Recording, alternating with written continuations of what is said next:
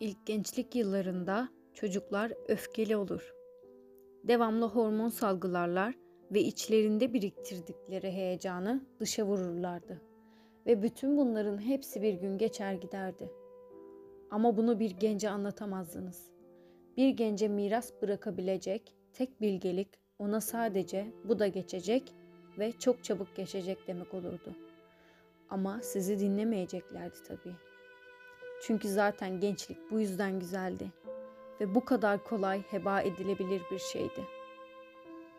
Kendini düşündü. Acaba orta yaş krizi geçiriyor olabilir miydi?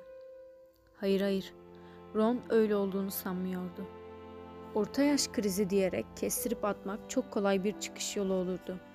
Gerçek şuydu ki yaşadığı hayattan nefret ediyordu. İşinden nefret ediyordu.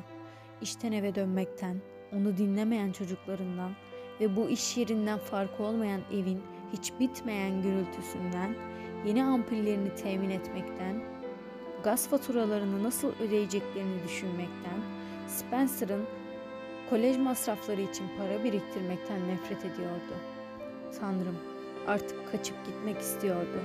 Böyle bir tuzağa nasıl düşmüştü? Diğer bir sürü adam nasıl dayanıyordu? Cep telefonunu yanına almadan kimsenin ona ulaşamayacağı bir yerde ormanın derinliklerinde bir kulübeye çekilmek, yalnız kalmak ve iki ağacın arasına uzanıp yüzünü güneşe vermek ve sıcaklığını hissetmek istiyordu. Bu hayattan kurtulmak, kaçıp her şeyi bitirebilmek için Tanrı'ya dua etmişti. Bir adam yükümlülüklerinden kurtulamaz. Ama neden? Bunda amaç ne?